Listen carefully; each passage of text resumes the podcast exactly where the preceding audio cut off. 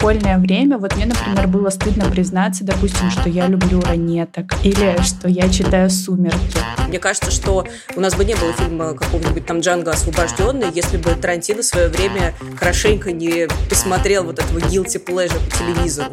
Так стыдно за то, что я играю в компьютер, просто невозможно. И я несколько раз действительно как-то включала и такая, ну, да, да, Я просто, просто сижу в комнате в тишине.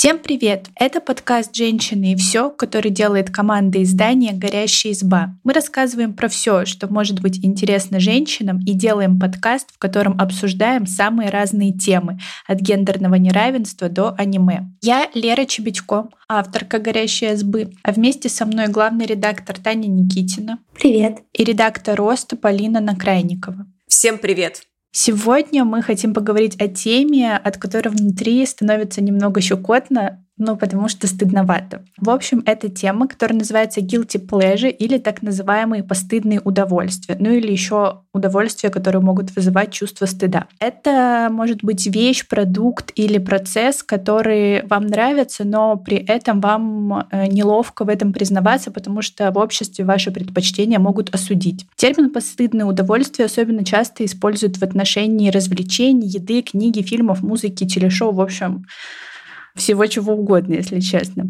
Скажем, вы можете любить дурацкие любовные романы, написанные странным языком, и читать их в секрете от остальных. Ну и давайте сразу начнем немножко с откровений. Расскажите, есть ли у вас какие-то подобные удовольствия? Давайте я начну, потому что, с одной стороны, у меня много таких увлечений. С другой стороны, у меня есть некоторая проблема с взаимоотношениями с ними, потому что я не считаю, что все мои плежи очень уж такие гилти. Ну, то есть я очень люблю российскую поп-музыку двухтысячных, я очень люблю всякие дурацкие телешоу, типа «Соблазнов с Машей Малиновской», ну, прям старенькие такие. Или недавно вот я болела, и я пересмотрела первые два сезона «Фабрики звезд» целиком. Оказывается, они все выложены на Ютубе, вдруг кому-то интересно. Это вообще не guilty.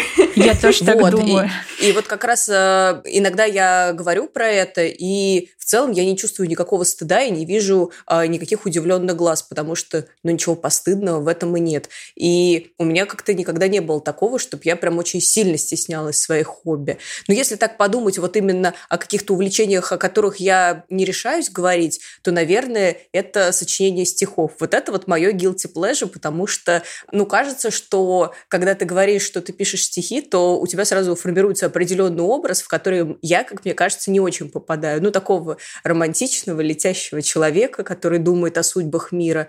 Поэтому вот, э, наверное, в этом плане я немного стесняюсь. И это явно не первый факт, который я говорю о себе новым людям. Что у вас? Мне кажется, что у меня похожая ситуация с Полиной, потому что Полина вот перечисляла, что она любит музыку двухтысячных.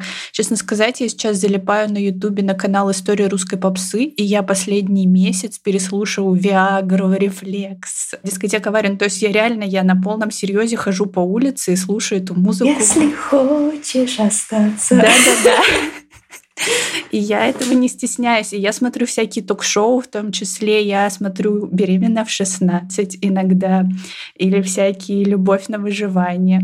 Но я думаю о том, что я раньше, в школьное время, вот мне, например, было стыдно признаться, допустим, что я люблю ранеток или что я читаю «Сумерки», потому что это казалось, что умные, классные ребята так не делают. А я делаю, и поэтому я немножко так себя стыдилась в этом плане. Если говорить о каких-то увлечениях, то я думаю, что мне всегда тяжело говорить, допустим, что я Помимо работы, э, я люблю писать тексты для себя. Это часто просто такие рассказы, и люди сразу, когда я об этом говорю, такие, ты писательница, а можно почитать? И мне вот это сразу, потому что я не писательница, я, ну, это как-то не знаю, как будто бы немножко стыдно внутри, потому что ты стесняешься, что такое громкое слово, и что все требуют э, еще и почитать и рассказать, про что ты пишешь, а это то, что я бы не хотела открывать, по крайней мере, сейчас. Так забавно, что мы с тобой обе работаем с текстами, и именно именно тексты являются тайной стороной нашей натуры. Просто две Ханны Монтаны. Забавно, что очень часто guilty pleasure связано с какой-то ностальгией. То есть та же самая музыка двухтысячных или наши любимые телешоу, типа «Ранеток» или «Сумерек». Мне кажется заметным, что последние годы очень много guilty pleasure легализовались. То есть, к примеру, да, я человек, и я люблю, когда мне хочется расслабиться, иногда посмотреть, например, «Сумерки». Вот, но сейчас мне за это даже не стыдно, потому что я знаю, что таких людей очень много.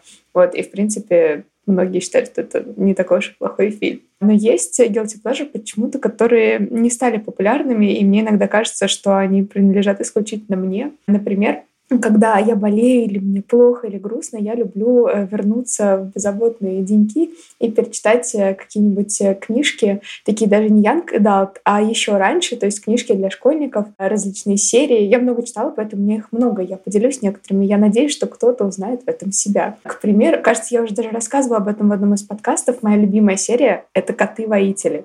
А, это О, книги... я обожаю ее. Спасибо, спасибо. Да, ребята, кто не читал, даже если вам 28 а, лет, а может быть даже больше. В общем, это книга о том, как домашний котенок, живший в доме недалеко от леса, узнал, что в лесу живут четыре воюющих племени диких котов. Грозовое племя, племя ветра, речное племя. И кто-то еще четвертый, но там еще были всякие звездные кошки. Ну, короче, это почти как Игра престолов, да. только с кошками. Да, они защищали свои границы, они воевали за власть внутри своего племени. Они э, добывали еду, значит, охоты, естественно. И, конечно же, этому домашнему котенку захотелось стать настоящим диким котом. И, конечно же, над ним все смеялись за то, что он домашняя киска. Вот, но он всем показал. Или, например, серия книг о Молли Мун. Э, это девочка, которая выросла в сиротском приюте и нашла в библиотеке случайно волшебную книгу гипноза и обнаружила в себе э, талант гипнотизерки. Э, и тоже всем показала. Вот. А вот буквально недавно я перечитывала серию книг про Артемиса Фаула. Ему тоже 11, как и в основном всем героям такой литературы. Вот. И это преступный гений богатый наследник ирландского рода, который верит в то, что существует по-настоящему эльф и гном, и волшебный народец, и он хочет э, не просто найти этот мир, а он хочет найти этот мир, захватить представителя волшебного народа и потребовать выкуп золотом и обогатить свою семью. Потрясающая серия книг. И, конечно же, когда я перечитываю такие книги, а потом ко мне приходят гости, они видят закладку, например, в «Котах-воителях», которые я читала за завтраком, я не могу сказать, что я э, чувствую себя совсем комфортно, и я испытываю порыв, ну, так как-то убрать или сказать, ну, о, приходила моя младшая сестра, вот, но удовольствие несравнимо. А еще очень часто про такое говорят, что «Ой, да ну я читаю, но это так, иронично, просто по приколу». Хотя на самом деле тебе вполне не иронично нравится, и ты получаешь э, большое удовольствие. А тут хотелось бы поговорить о том, кто вообще вынуждает нас стыдиться своих собственных вкусов и хобби, то есть того, что приносит нам радость и удовольствие.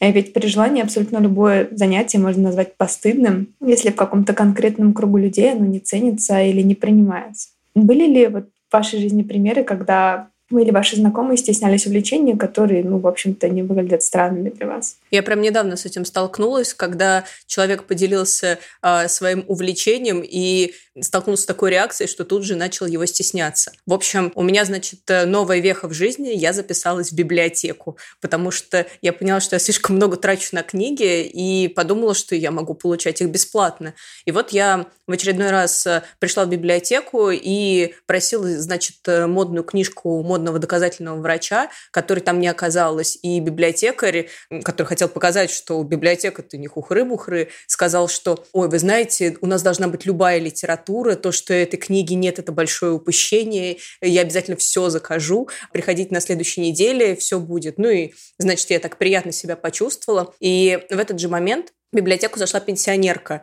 и тихеньким голосом она так ласково спросила, где она может посмотреть э, Дарью Донцову и как изменился в этот момент библиотекарь. Оказалось, что не всем книгам место в этой библиотеке, и он с таким суждающим взглядом посмотрел на нее, хотя, казалось бы, блин, это библиотека, но тут должны быть разные книги, и сказал, что такого мы не держим. И в этот момент э, эта пенсионерка так как-то сжалась, сказала, да, но, может быть, есть какие-то, ну, аналоги и престижно пошла в отдел, где были какие-то другие детективы. И мне, честно говоря, стало так за нее неловко, потому что в том месте, где должны, казалось бы, поддерживать разные вкусы разные увлечения, а, могли бы как минимум не осуждать за то, что человек читает ну, всего-навсего Донцову, которая, в общем-то, довольно популярная писательница, и значит, э, с ее Иваном Подушкиным и кем там, и Виолой Таракановым все-таки прожили довольно много моментов э, наши родители, мы сами в том числе, и в том числе наши бабушки. Ну, короче, вот, э, мне было очень неловко за такой осудительный тон, и мне стало очень жалко эту женщину. Это чудовищная история. Мне так обидно за эту бабушку. А еще мне обидно, что людей стыдят за то, что они читают Дарью Донцову.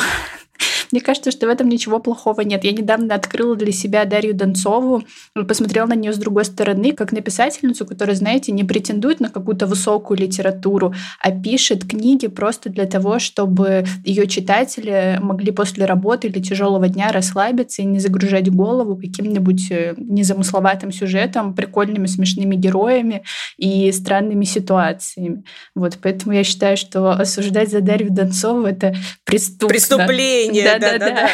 Не знаю, у меня, знаете, до сих пор есть такое, что я, когда еду в метро, и слушаю музыку. Вот сейчас у меня этап, когда я переслушиваю песни Виагры, и когда поезд останавливается на станциях, я делаю в плеере потише, чтобы никто, не дай бог, не услышал, что я слушаю Виагру, а не каких-нибудь там крутых исполнителей, которые сейчас в моде. Мне кажется, я и стыдилась своих э, предпочтений всегда, но как будто бы последние там годы я с этим успешно борюсь. Потому что как-то так вышло, что я окружила себя людьми, которые очень открыты к чужим интересам. Потому что мне кажется, что, с одной стороны, моя любовь, там, например, к дорамам и кей-попу тоже может читаться guilty pleasure, потому что многие к этому относятся иронично. Но благодаря моим друзьям, которые разделяют мои увлечения, но ну, не то чтобы, знаете, там слушают так же, как и я BTS, но каждый раз, когда я прихожу, спрашивают, ну какие там у BTS новости, и ты им рассказываешь, и они правда с интересом слушают, и от этого становится легче, и ты перестаешь себя стыдиться. Таня, а что у тебя? Есть что-нибудь такое среди твоих знакомых или у тебя самой, когда тебе прям стыдно было? Пожалуй, здесь э, есть чем поделиться. В основном э, мы с вами обсуждаем вещи, которых мы стыдимся как бы общественного осуждения. Подразумевается, что если его нет, то и pleasure не guilty. Вот. Но мне кажется, что самым на самом деле проблемными являются хобби, которые мы внутри себя считаем стыдными, не перед кем-то, а просто потому, что мы себя ругаем за то, что мы себе вот это позволяем. К примеру, мы такие интеллектуалы, а читаем там, такую низкопотребную литературу. Или, например, увлекаемся музыкой, а на самом деле иногда любим попсу. А, вот. И эти установки могут даже не транслироваться среди наших знакомых. К примеру, я заметила за собой, а, что у меня э, с детства существует такая установка. Есть как бы хорошие хобби, есть плохие. Например, читать книжки, понятно, очень хорошее хобби. А, это всегда поощрялось. Я могла это делать и ночами, и вместо уроков, и никто мне слова не говорил. Гулять тоже хорошо. А, вот. А встречаться с друзьями хорошо. А вот, например, играть в компьютер очень плохо. Это абсолютная деградация. А, вот ты скрючиваешься, значит, э, тебя засасывает виртуальную реальность, ты теряешь друзей. В общем, час компьютера просто минус сто лет из твоей жизни. Вот. И так было ну, в моем детстве. Просто мои родители искренне так считали и так э, ненавязчиво транслировали это мне. Вот. И сейчас среди моих друзей довольно распространены компьютерные игры. Э, мой муж айтишник, они часто с друзьями играют, это их хобби. А вот. И мне тоже иногда нравится поиграть. Я не играю постоянно, но иногда я могу увлечься какой-то игрой или, например, захотеть построить дом своей мечты в Sims. Вот, такое случается. А, вот, особенно, когда у меня начинается какой-то огромный выходной, я думаю, как бы вот так вот прямо отдохнуть, чтобы позволить себе абсолютно все. Я такая Sims. Включаем, значит, а, и строим новую семью. Вот, и я заметила за собой, что мне действительно неловко за это. То есть не так вот, как за котов воителей или за что-то такое. Про это я могу рассказывать э, с улыбкой и делиться, и советовать почитать. А, например, если я играю в компьютер, э, и сзади кто-то подходит, я понимаю, что у меня рука порывается выключить экран, как будто, ну, я просто сижу как бы перед компьютером. Э, или свернуть окно, как будто я, например, ну, знаете, читаю какую-то статью. Особенно это работает с взрослыми людьми. К примеру, если у нас гостят там, мои родители и родители моего мужа, мой, мне так стыдно за то, что я играю в компьютер, просто невозможно. И я несколько раз действительно как-то выключала и такая, на-на-на. Я просто, просто сижу в комнате в тишине.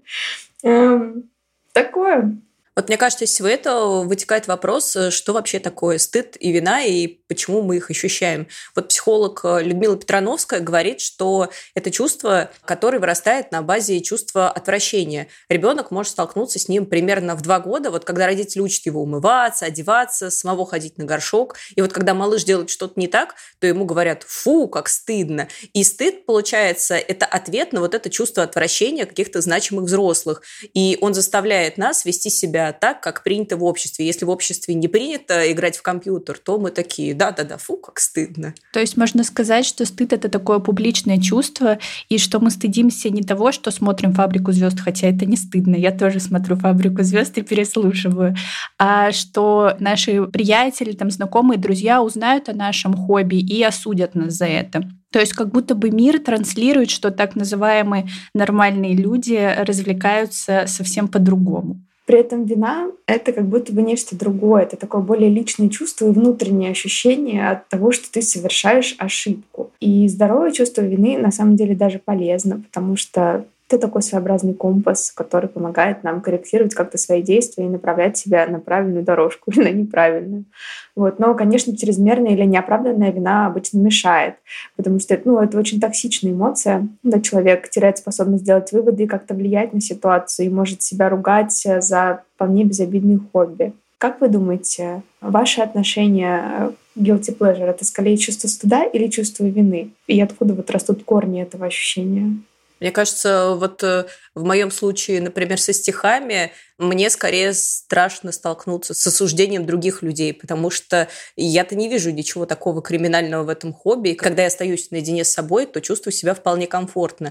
Но вот когда возникает потребность поделиться с кем-то, то тут мне начинает э, быть неловко. При том, что интересно, что в университете я вполне выступала с ними с большой сцены, и мне не было неловко. Э, мне казалось все отлично. Но с годами я стала, что ли, более ранимой, и поэтому сейчас э, я очень боюсь испытать вот это чувство вины по поводу того, что я сотворила какую-то фигню, испортила всем настроение, и все сочли это какой-то глупостью. Вот, наверное, какие-то такие чувства возникают. Я вот сейчас тоже подумала о том, а почему, допустим, мне неловко. Я думаю, что мне тоже неловко показывать свои тексты, но как будто бы я боюсь не осуждение, а что надо мной посмеются за то, что я замахнулась на что-то такое, там, ну не то чтобы на какую-то высокую прозу, но в смысле, что или мои рассказы, допустим, покажутся глупыми или несерьезными. Наверное, это все-таки чувство стыда мной руководит. И я думаю, что и когда я делаю музыку потише,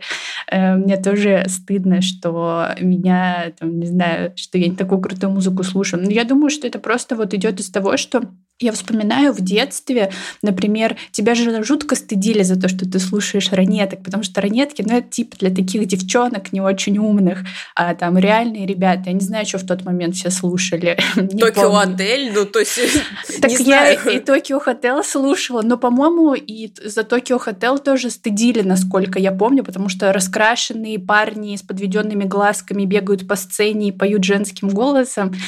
Время идет, я не меняюсь, теперь я слушаю слушаю BTS, которых можно написать точно так же, и тоже за это стыдят, и даже там в Твиттере могут оскорбить, как, ну, видно по аватарке, что это типичный фанат корейских мальчиков. Поэтому, не знаю, мне кажется, что просто с детства, что бы ты ни любил, тебя за это стыдили. Ну, хотя вот сейчас, если ты там смотришь фильмы Тарковского, например, можешь перечислить всю фильмографию Ларса фон Триера, то, наверное, ты интеллектуал и классный. А если ты смотришь там, не знаю, дораму, то не очень ты, ты интеллектуал, наверное.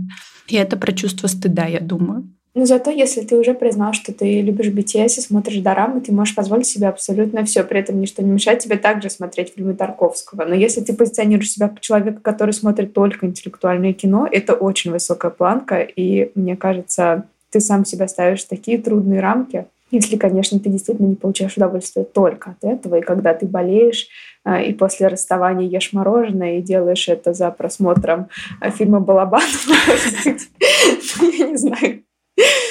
Запишем в исключение.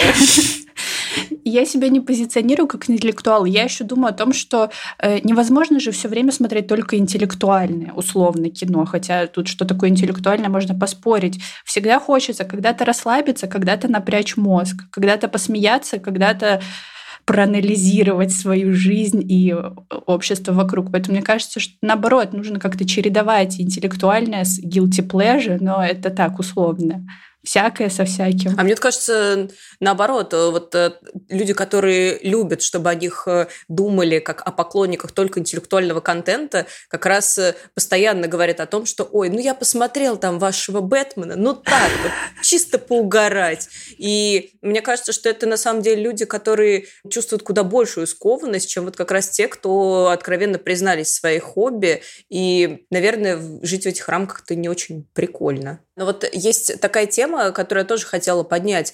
Но вот как вы думаете, возможно, те или иные развлечения считаются в обществе постыдными не просто так, потому что иногда те или иные проекты осуждают, ну, как будто бы за дело. Например, э, шоу «Пацанки», где из девушек трудной судьбы якобы делают леди. Ну, оно выглядит забавным. Но при просмотре зритель также может э, понимать, что проект транслирует агрессию, девушек часто объективируют, э, в шоу много сексизма, мизогинии. И, возможно, ярлык постыдный часто говорит о том, что многие развлечения объективно проблематичны. Что вы об этом думаете? Если честно, я считаю, что это действительно так. Я смотрела две серии шоу «Пацанки», и мне действительно было трудно его смотреть. И я была очень удивлена, что такой проект, в принципе, существует. Просто мне про него рассказали, я решила посмотреть, и я прям удивилась. То есть там люди действительно бьют друг друга, там э, очень много агрессии, очень много ненависти друг к другу. И я понимаю, что, с одной стороны, законы там, телевидения и шоу работают так, что если люди это смотрят, значит, это производят. То есть если кому-то это нужно, интересно, то это будут снимать. Э, но как бы на гладиаторские бои люди тоже ходили, и это же не значит, что мы должны продолжать их проводить. Э, и я ну, всерьез э, негативно отношусь к шоу, которые впрямую транслируют агрессию. Хотя э, мне хочется быть там, понимающей, открытой ко всем видам контента. Мне кажется, некоторые вещи действительно могут навредить. Я тоже считаю, что есть контент, который может навредить. Ну, в моем понимании, это скорее не телешоу, которые показывают по центральным каналам, а скорее всякие трэш-стримы в интернете, где действительно нет никаких рамок, и уже известны случаи, как э, во время стримов, где за, а, значит, финансовую поддержку зрителей стримеры выполняли те или иные действия. Уже известны случаи, когда люди получали серьезные травмы или даже умирали, просто потому что вот э, люди производили такой агрессивный контент. Это и правда кажется не очень хорошим, и кажется, что не так уж и плохо, что общество проводит какое-то деление. С другой стороны, общество, кажется, довольно часто проводит это деление нерелевантно. Ну, то есть и вот в категорию постыдное удовольствие попадают и те шоу, которые транслируют жестокость, и те, которые просто какие-то, ну, глупые, что ли. Хотя, казалось бы, в просто какой-то глупости, но ничего уж такого криминального нет. Ну, я, правда, никогда не думала, что такие жестокие стримы — это как guilty pleasure. Мне даже странно представить, что кто-то получает удовольствие от просмотра. Но кто-то же их смотрит, все эти люди, которые кидают деньги, а иначе индустрия бы не существовала. Одно дело трэш-стримы, которые промаркированы как трэш-контент, ну и, наверное, если ты их смотришь, ты знаешь, на что ты идешь. Другое дело, когда такие шоу нормализуются, идут по э, большим телеканалам, как будто, ну, это окей. Не знаю, я вот к пацанкам отношусь на самом деле гораздо проще. Ну, то есть я считаю, что это постановочное шоу, и, наверное, поэтому мне не так больно больно смотреть на всякие сцены насилия, но я же смотрю, не знаю, какие-то там боевики или триллеры, где тоже бывают какие-то жуткие сцены, но они но художественно оправданные. нарисованная. А мне кажется, что она и тут нарисованная. Вот, наверное, в чем проблема моего восприятия. И, может быть, это как раз следствие того, что это нормализованная культура, и я уже так э, нормально воспринимаю ненормальные вещи. Не знаю. Но я, короче, убеждена, что это все постановка, и можно над этим посмеяться. Но знаете, как постановочные битвы в шоу «Окна». Ну, там же не было ничего настоящего нельзя же говорить, что вот это вот э, опасное шоу, которое там сформировало культуру Ты насилия. еще скажи, что реалити-шоу «Фабрика звезд» постановочное. И что Алекса и Тимати на самом деле не любили друг друга. Но мне, знаете, кажется, что для меня в шоу «Пацанки» проблема не в том, что они там бьют друг друга, а то, что из них пытаются сделать леди. Вот это вот навязанный э, образ леди, которая такая покорная, хорошая. Вот это мне, наверное, в этом шоу не нравится, потому что это навязывает женские гендерные вот эти стереотипы. И мне не очень нравится, что это транслирует по телевидению. Но, с другой стороны, я это все равно смотрю. Вот. И не знаю, что с этим делать. Но смотрю скажем так, иронично, чтобы повозмущаться, как же так заставляют девочек быть девочками, вот какие плохие. Не знаю, это такой сложный вопрос на самом деле.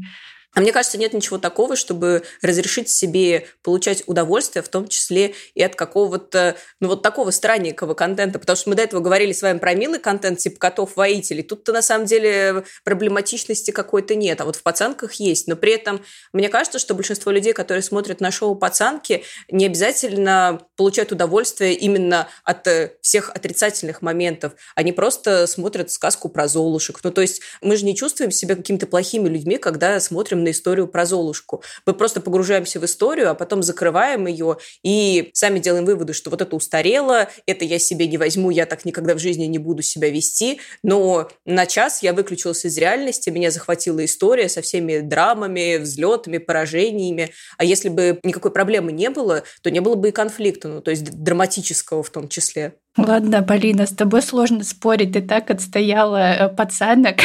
Но при этом у меня есть текст о том, что шоу «Пацанки» проблематично, и есть несколько причин, почему. И вы можете прочитать его на сайте «Горящей избы», мы прикрепим ссылку в описании, потому что я не отрицаю, что это шоу с большим количеством минусов. И считаю, что если просмотр какого-то контента не наносит э, прямого урона другим людям, то ничего в этом такого смертельного нет. Ну, то есть я убеждена, что это шоу не настоящее, люди по-настоящему не страдают. Вот если это не так, то тогда я забираю свои слова обратно, извините. Вот.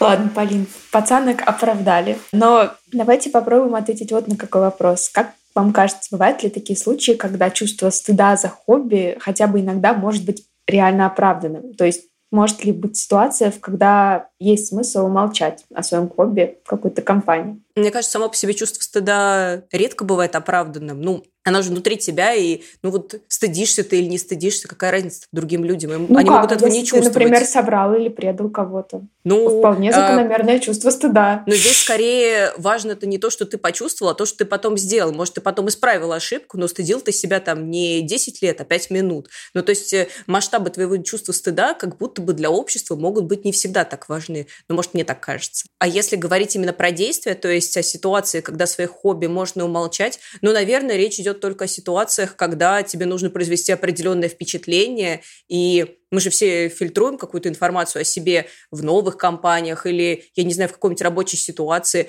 Но, возможно, то, что ты смотришь пацанок, это не первое, что ты расскажешь новому человеку о себе.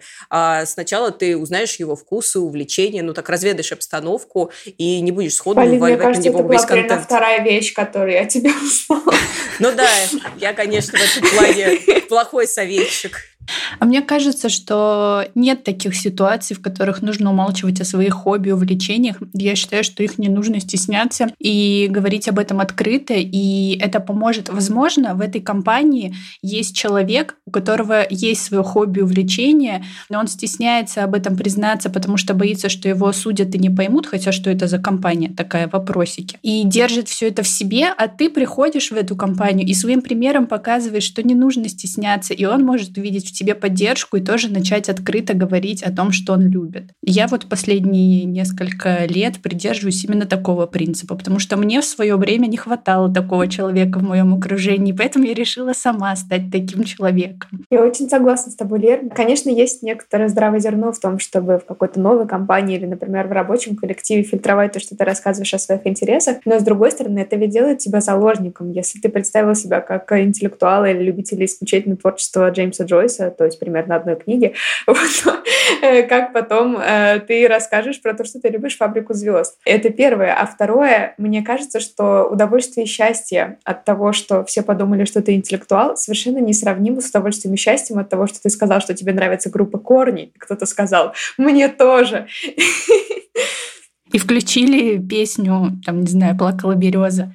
Это была бы лучшая вечеринка, мне кажется. А было ли в вашей жизни такое, что некоторые постыдные удовольствия со временем переставали считаться в обществе постыдным? Кажется, мы уже это обсуждали на примере аниме в нашем выпуске про аниме. Я рассказывала, что когда я училась в школе, и, кажется, мы все это обсуждали, э, смотреть аниме считалось стыдным, и ребят называли анимешниками презрительно. Но сейчас, как мы знаем, аниме — это целый культурный пласт, и наоборот считается здорово, что ты его смотришь. И мы в СБ постоянно про аниме пишем, и наши прекрасные девочки из СММ-отдела такие классные делают цитаты из аниме, и аудитория их всегда тепло принимает, поэтому в этом плане, кажется, аниме перестало быть самым guilty pleasure. И мой вопрос такой, замечали ли вы что-то похожее в других областях культуры? Я замечаю, как меняется отношение, в принципе, к поп-культуре. Если раньше, по крайней мере, в кругу моих ровесников я чувствовала пренебрежение каким-то вот низким жанром, типа там, не знаю, супергеройское кино, какие-то боевики, дурацкие комедии, то сейчас э, признаваться в любви к ним становится как будто бы все менее стыдным. Ну, то есть ну, смотрит человек и смотрит, ну, ладно. И вот, кстати, интересно, что зачастую даже у многих известных людей любовь э, к так называемому низкому жанру часто перерастала во что-то большее. Я все время вспоминаю пример а, Квентин Тарантино. Он, в общем, в детстве очень много времени проводил перед телевизором, смотрел вот всякий вот трэш-контент, который шел, а, ну, не знаю, там, в дневное время, всякие спагетти-вестерны, которые считались, ну, такими вестернами для людей с не очень хорошим вкусом. И прикол в том, что все это сформировало широчайший кинокругозор, и он апеллировал э, в дальнейшем при съемке своих фильмов не только какими-то высокими материями там, драматическими категориями, но и в том числе какими-то приколами и приемами из низкого жанра, и он постоянно ведет со зрителем такую игру. Типа, а вот это я сейчас откуда взял? Из какого-нибудь Шекспира или из какого-нибудь э, итальянского странного фильма? Фильма 20 века. И мне кажется, что у нас бы не было фильма какого-нибудь там Джанго освобожденный, если бы Тарантино в свое время хорошенько не посмотрел вот этого guilty pleasure по телевизору. А мне кажется, что, знаешь, меняется не только поп-культура, но и, в принципе, общество меняется. Как будто бы люди стали более открыты и искренними, и это ну, можно называть трендом сейчас, говорить о каких-то своих постыдных удовольствиях. И если раньше слово «гик» звучало оскорбительно, то мне кажется, что сейчас, если тебя называют гиком, то это даже комплимент. Потому что я вот недавно своих друзей назвала гиками, они так обрадовались. Я гик! Конечно, это знаю. Мне кажется, да, сейчас это значит, что тебя признают увлеченным человеком, который очень глубоко разбирается в том, что ему нравится, имеет при этом огромную армию сообщников, которым тоже это нравится, и которые вызывают уважение своей мощью, силой и увлеченностью. Э, мне скорее кажется, что сейчас немного страдают снобы, потому что как будто бы снобизм перестал быть модным. И наоборот, если ты признаешь, что ты любишь что-то интеллектуальное, то большая вероятность, что над тобой, ну, так немного посмеются, и так, ну, типа, да ты, наверное, просто выпендриваешься. Посмотрите на этого умника, да.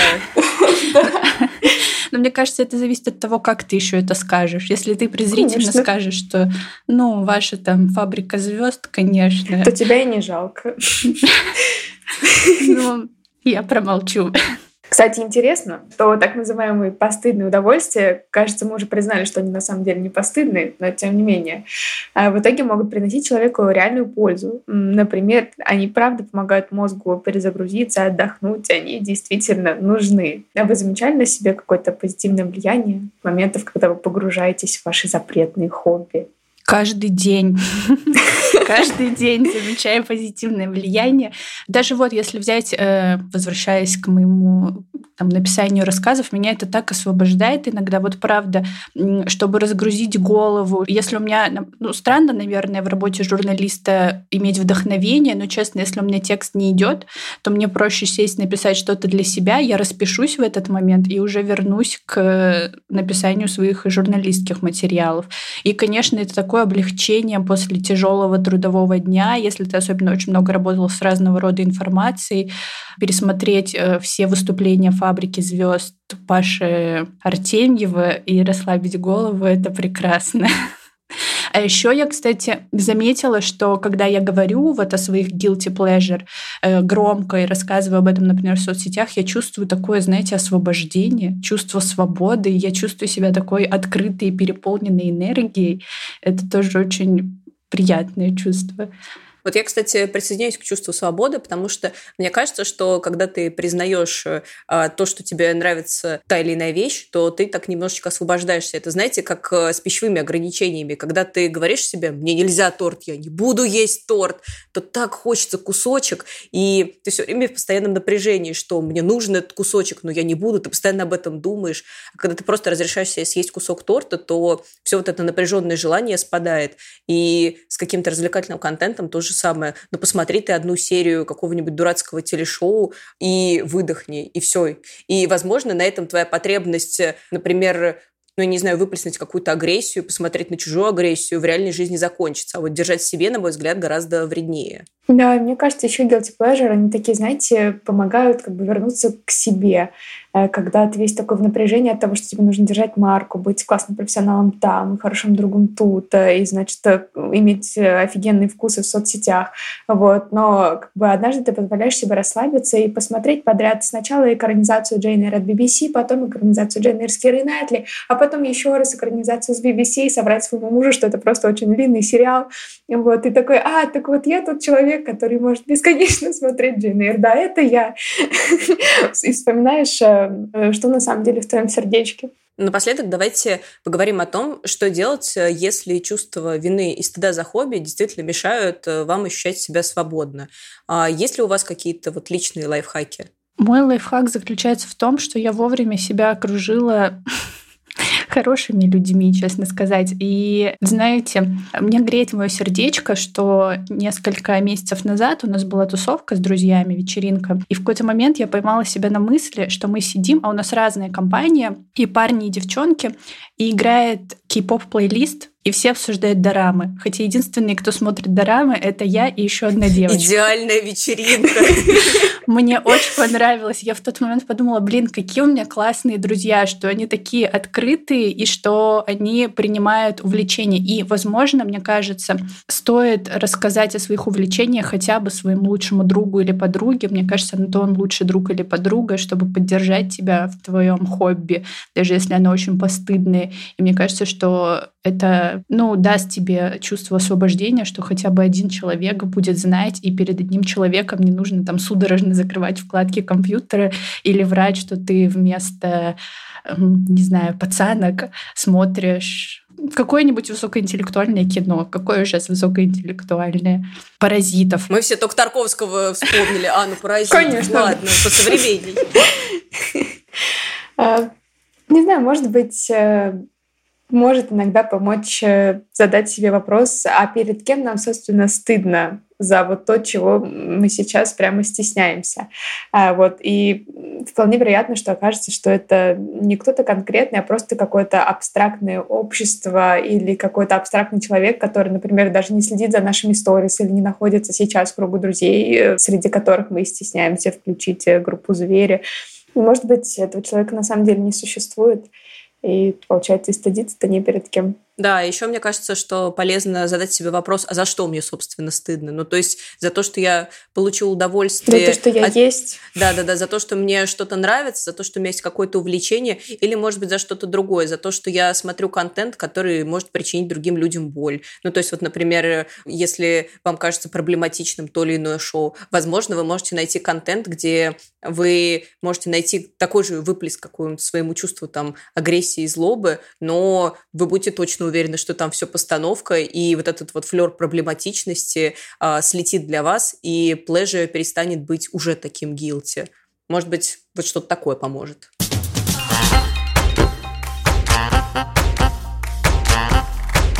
А мы напоминаем, что мы каждый раз очень внимательно читаем комментарии и ждем их, поэтому Сегодня мы ждем в комментариях ваши рассказы о ваших guilty pleasure. Пожалуйста, не стесняйтесь признаваться в том, что вам нравится и от чего вы получаете настоящее удовольствие. Ссылку на тексты, которые мы сегодня упоминали, оставим в описании. Если вам есть что рассказать по теме выпуска, оставляйте свои комментарии в соцсетях. Также подписывайтесь на нас, ставьте лайки и слушайте на всех популярных платформах. А еще недавно мы запустили новый подкаст, который называется «Дом с огнем». В нем мы рассказываем, как сделать дом чистым и уютным и не утонуть в рутине и гендерных стереотипах. На него тоже можно подписаться, если вам интересно. Всем пока. Пока-пока. Всем пока.